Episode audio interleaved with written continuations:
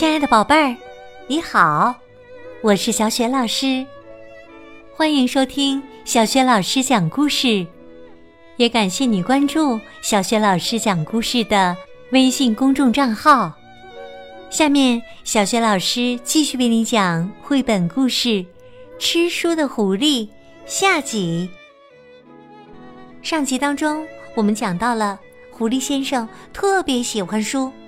他是怎么喜欢的呢？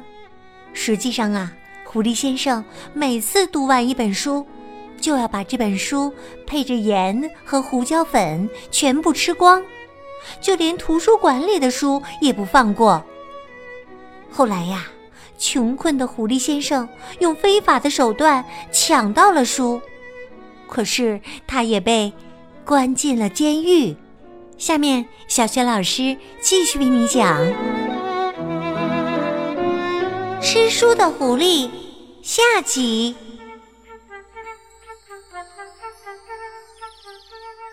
现在，狐狸先生每天只有面包和水，看不到任何一本书，甚至连有文字的纸都见不到了。这是针对狐狸先生的特殊惩罚。哎呀，这一定是中世纪最残酷的刑罚啦！狐狸先生想，这样的日子我熬不过三天半呐。狐狸先生的处境很不妙，可他竟想到了一个新的主意。狐狸先生开始哄骗监狱看守舒尔兹，他把从书中看到的所有好听的话说了个遍。终于，舒尔兹给他拿来了纸和笔。狐狸先生开始不分昼夜的写东西，他的想法源源不断的从笔尖流淌出来。化成文字落在纸上，他写的纸越来越多，很快就堆满了整个牢房，最后连睡觉的地方都没有了。不过这也不是什么问题，因为现在狐狸先生根本就不休息，他真的是写个不停。过了两个星期，狐狸先生的书终于完成了，厚厚的有九百二十三页，那简直是个超级酒吧呀！嗯，狐狸先生的口水都快流出来了。看守舒尔兹也高兴的坐不住了，因为。他曾经在倒茶的时候瞟过一眼狐狸先生写的小说，知道故事非常精彩。舒尔兹帮过狐狸先生很多忙，而且还特别认真的给他削过铅笔。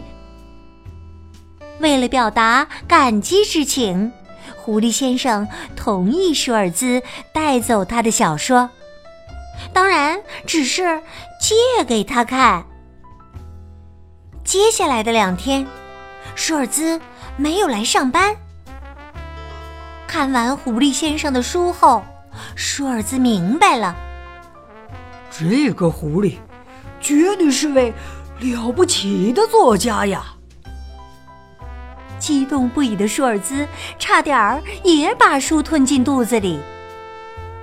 当然，他没有那样做，他只是在回监狱的路上拐了个弯儿。狐狸先生渐渐等急了，他恨不得立刻把书吞进空空的肚子里。因此，当他看到舒尔兹抱着他那本厚厚的小说出现在牢房门口时，兴奋地跳了起来。狐狸先生幸福的大吃大嚼。而舒尔兹则在一旁不停地称赞他的小说，说他的语言是多么优美，思想是多么丰富，结局是多么令人意外。狐狸先生一边吃一边听，一边听一边吃。狐狸先生，舒尔茨最后说：“把你的小说变成一本真正的书，你觉得怎么样？我的意思是，我们可以在书店卖这本小说。”刚听到“书店”两个字时，狐狸先生着实吓了一跳，嚼在嘴里的几张书页都掉在了地上。但是，当他明白了舒尔兹的意思之后，就恢复了平静。呃，狐狸先生一边擦着嘴，一边说：“嗯，您看着办吧。”舒尔兹在回监狱的路上，拐了个弯儿去的地方，就是复印社。他把狐狸先生的小说全部复印了下来。真是有先见之明啊！否则的话，再精彩的小说，也会永远消失在狐狸先生的肚子里了。接下来发生的事情，充满了童话色彩。舒尔兹辞去了监狱看守的工作，创办了一家出版社。狐狸先生的小说。成了真正的畅销书，被翻译成十七种语言。他写的小说还被拍成电影，搬上了银幕。尽管电影胶片不合狐狸先生的口味，但他还是承认了电影是一门很好的艺术。由于狐狸先生在文学上的杰出贡献，他刑期未满就被悄悄释放了。人们再也不提起他偷书抢书的事了。现在呀，狐狸先生成了一位真正的大富翁。当然，他想买多少书就可以买多少书了。可是狐狸先生还是觉得自己写的书最合口味，所以他写的书越来越多，名气也越来越大。记者们纷纷来采访他，还有很多专家在研究他的作品。只是，狐狸先生的所有小说里。都有一包盐和一包胡椒粉，其中的原因没有人知道。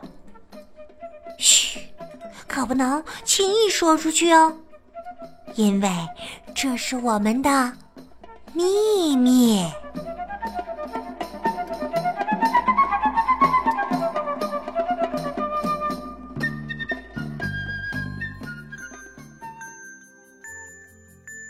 亲爱的宝贝儿，刚刚你听到的是小学老师为你讲的绘本故事《吃书的狐狸》下集。宝贝儿，狐狸先生的所有小说里都有两样东西，你知道这两样东西是什么吗？